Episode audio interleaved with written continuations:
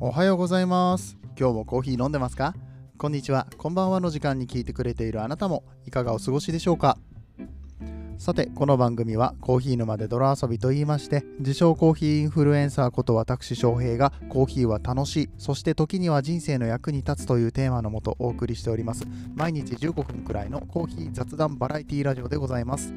皆さんの今日のコーヒーがいつもよりちょっと美味しく感じてもらえたら嬉しいなと思って配信をしております。えー、ぜひとも今日もよろしくお願いいたします。ということでね、今日も始めていきたいと思いますが、7月の23日土曜日となりました。はい。えー、2日空いた？今回は。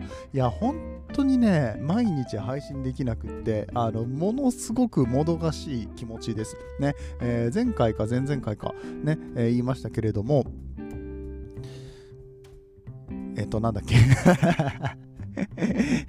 忘れとるんかいっつって。なんだっけじゃねえんだわ。言いましたけどって言っといて。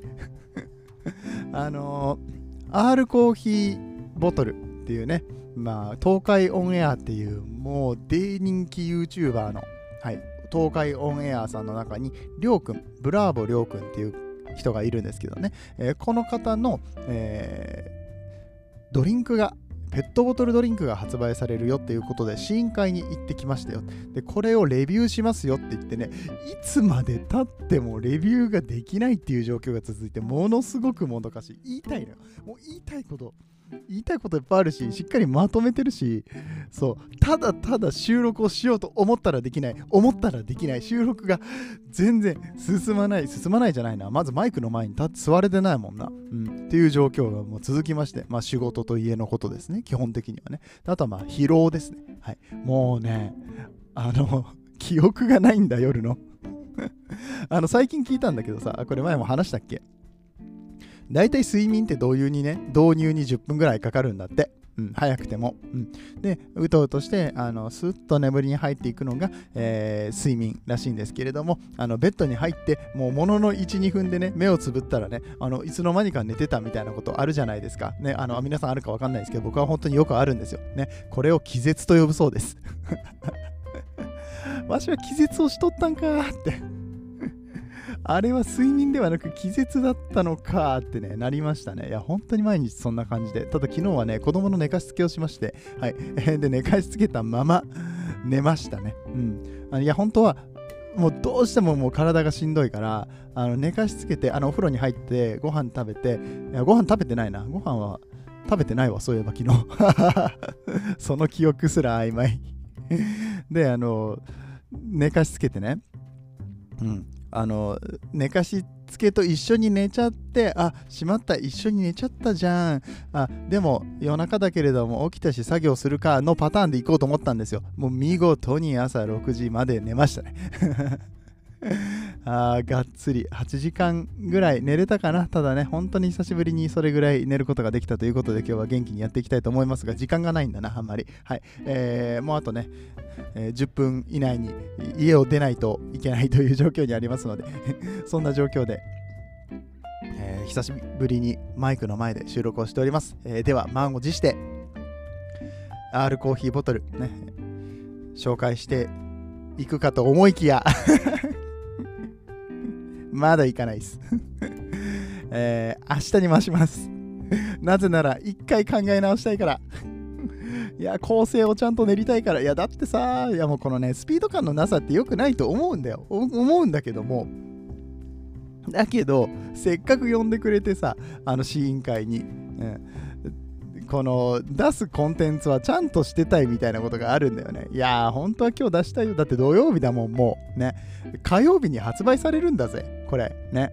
出しとかないとさ、先行レビューにならないじゃんっていう話で、まあ、一応ノートは書きました。ノートの方は更新されてるんで、皆さんぜひ見てください。そして、えー、インスタがまだできてません。ね、インスタね、あの写真だけ撮ってあるんだけど、記事が書けてない状態ですね。えー、そして、えー、この、インスタに書いた記事と連動させて、このポッドキャストをしようと思ってるので、うん、あの早めに読みたいという方はぜひ、僕のノートですね。はい。えー、僕の lit.link の方からノートの、えー、リンクがございますので、えー、そちらを見ていただければと思います。えじゃあ何、今日は何の話をするのと言いますと、そこに行く前に、はい、え R コーヒーボトルの試飲会に行く前に行ってきましたティグラートさんでございます。こちらのお店をちょっと紹介していきたいかなと思います。ティグラート、どんなお店なんでしょう？では本編やってまいりましょう。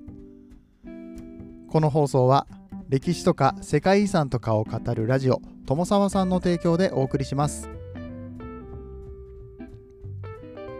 はいということでティグラートのお話をしていきたいと思います、えー、JR 四ツ谷駅え JR だよねあれねごめんあのさ沿線わかんないんだ 東京のあれ何線とか言われてもあんまりわかんないんですけども、四谷です。とにかく四谷駅です。はい。えー、で、こちらの四谷駅から歩いて3分ぐらいかな。うん、2、3分で、えー、あるね、えー、角っこの、え、ビルの1階にある、うん、しかもなんかこう、テラスみたいな席も置いてあるのでね、すぐね、あ、飲食店だなって、しかもちょっとイタリアンバール系なのかなみたいなところが見えるお店があるんですけれども、そちらが、えー、ティグラートさんというお店になりまして、えー、何が有名かというと、ね、えー、3本柱ですね。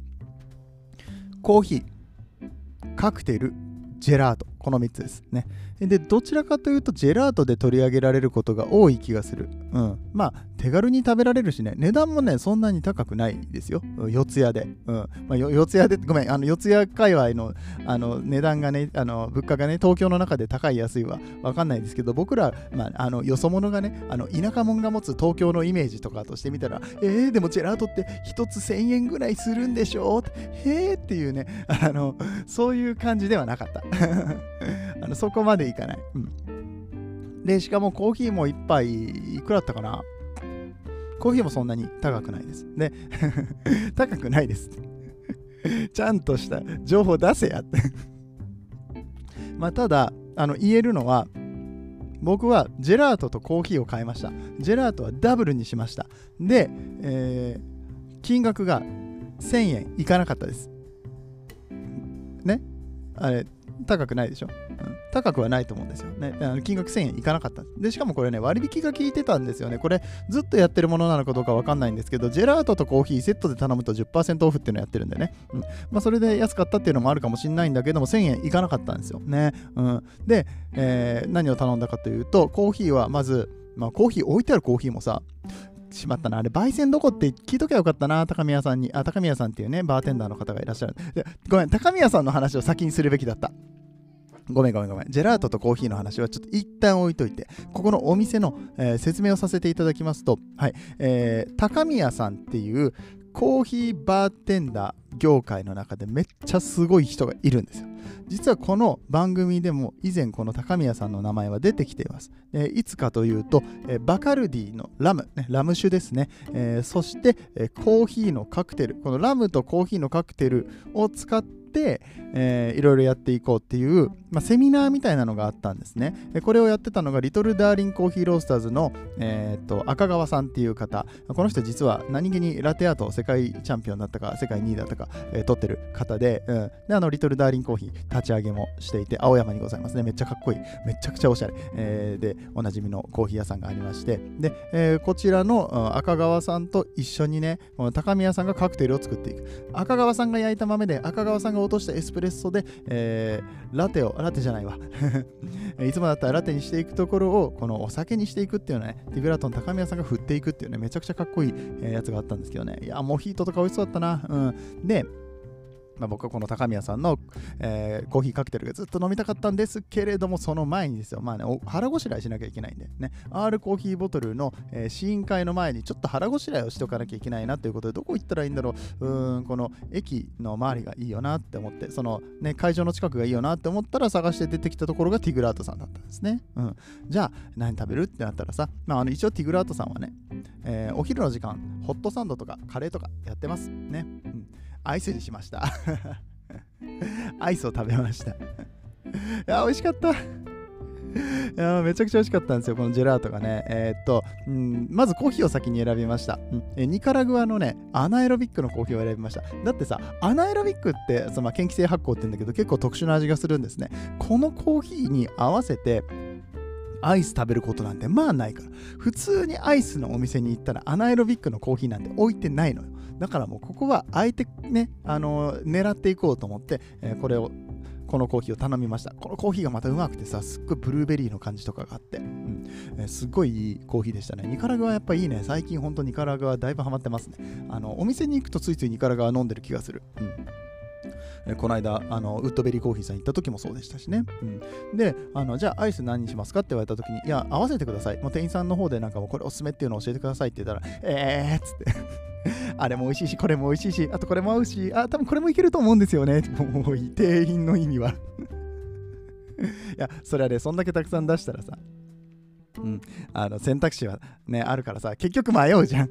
えー、どれにしようかなって、うん、そこでさ、例えばさすかさずさ、4種類全部持っちゃいましょうかみたいなさ、まあそういうね、サービストークがあるのかなって思ったけどね、うん、あの、まあ、でも好きなやつで、つって。もうちょっとサジェストしてくれよ。これでいきましょう。これ絶対合うんで、みたいなね。まあ多分僕の注文が難しかったっていうのもあると思うんですけれども、優しいんだなと思って。ね、あのーこういうゴリゴリいく感じの店員さんじゃないっていうね。なんかそこのアットホームさもまたいいなと思いましたね。はい。で、まあそれを置いといて何のアイスを頼んだかと言いますと、まずは、えー、レモンミルクです。レモンじゃない。ただのレモンじゃなくてレモンミルクですね。はい。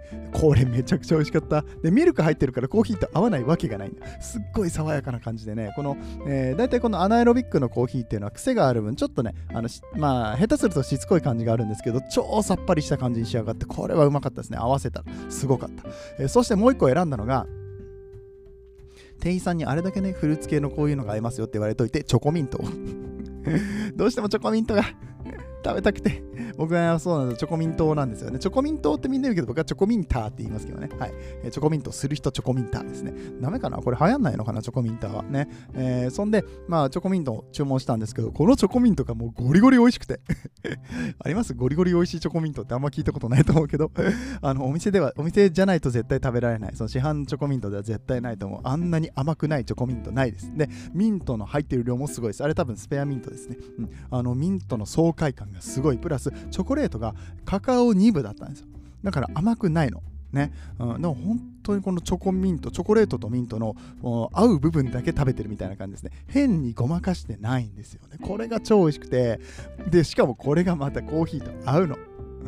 うん、コーヒーと合ってさ、うん、チョコミントと、えー、この蜂蜜、蜂蜜レモンじゃないよ。えっ、と、レモンミルク、レモンミルク、一緒に食べても美味しい。そしてコーヒーと一緒に食べても美味しい。全部合わせて食べた時に何このハーブ感ハーブティー？いやでもコーヒーみたいなね、すっごい美味しかったの。いやこの組み合わせはちょっと皆さんぜひやっていただきたいですね。あの先日行った時に僕あの自己紹介してきたばっかなのであのラジオ聞きました。ポッドキャストであのテグラートさん紹介されてましたよ。翔平さんっていう方がやってるんですけどって言ったらああああの人かってなると思うからちょっと一回やってみて。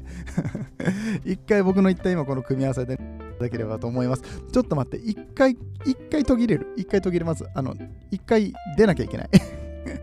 そろそろ会社に向かわなきゃいけないので、ちょっとワープしますよ。せーの、ドン。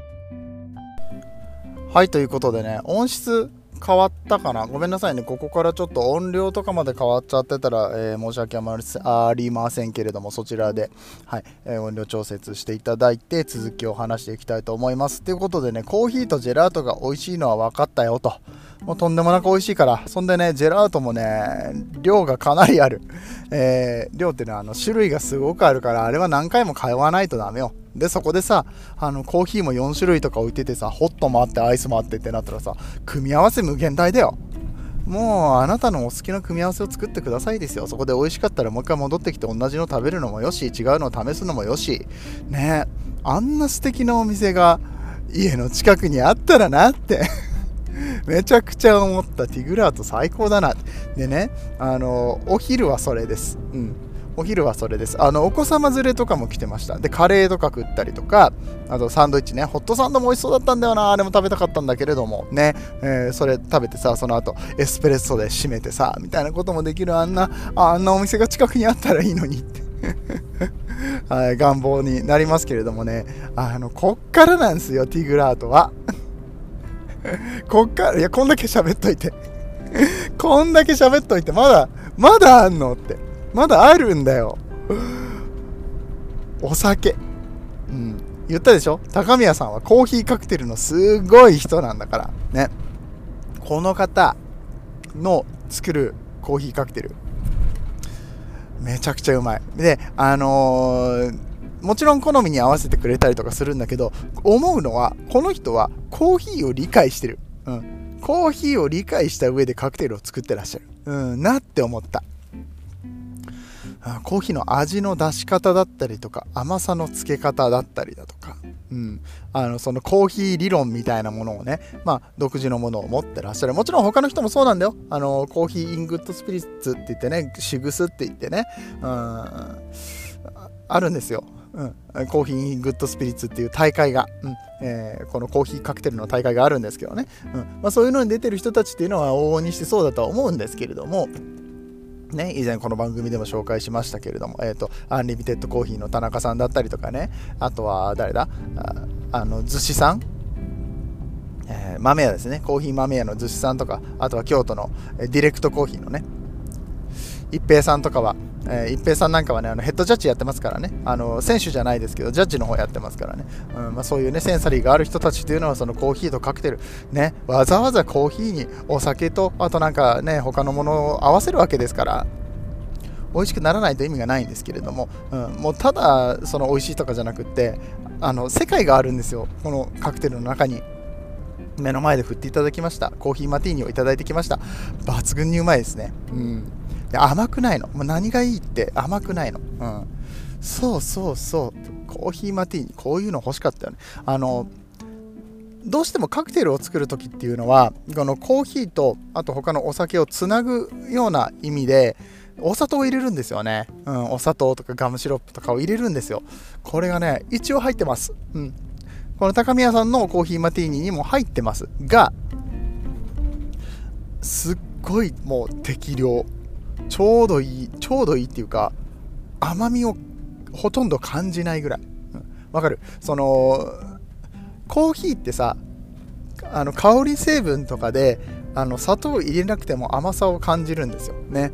あなんだろうこのなんか桃みたいな甘い香りはみたいなのがあるんですねコーヒーっていうのは、うん、桃分かりにくいか。チョコレートとかナッツとか、うん、まあでもその甘さっていうのはコーヒーから出るんですけれどもあのそれと同じイメージがありました、うん、あの砂糖の甘さは感じないの。だけどほのかにこう香り鼻に抜けていくあのコーヒーっていうのがもうそこの甘みを含めてのコーヒーだよね。少し深入りのニカラグアを使ってたと思いますけれども。はい。あのそれがねパッて抜けてった時にああなんだろうこのなんかカカオ感と、うん、甘さみたいなのがねだけど甘すぎないビターな感じも残しつつああ飲みて 思い出したら飲みたくなってきたぜ えっていうねえー、カクテルを作られて、目の前で振ってくれるわけですよね。振ってる姿もね、所作もやっぱりかっこいいですし、ね、あの高宮さんとね、これ本当になんか甘くないですねって話をしたらね、もうそうなんだよって言って、あのめちゃめちゃこう、あの、お前分かってんじゃんぐらいの感じで 分かってるのかどうか分かんないけど、で甘いのが悪いとかそういうことではなくって、あの高宮さんが目指そうとしていた味とかね、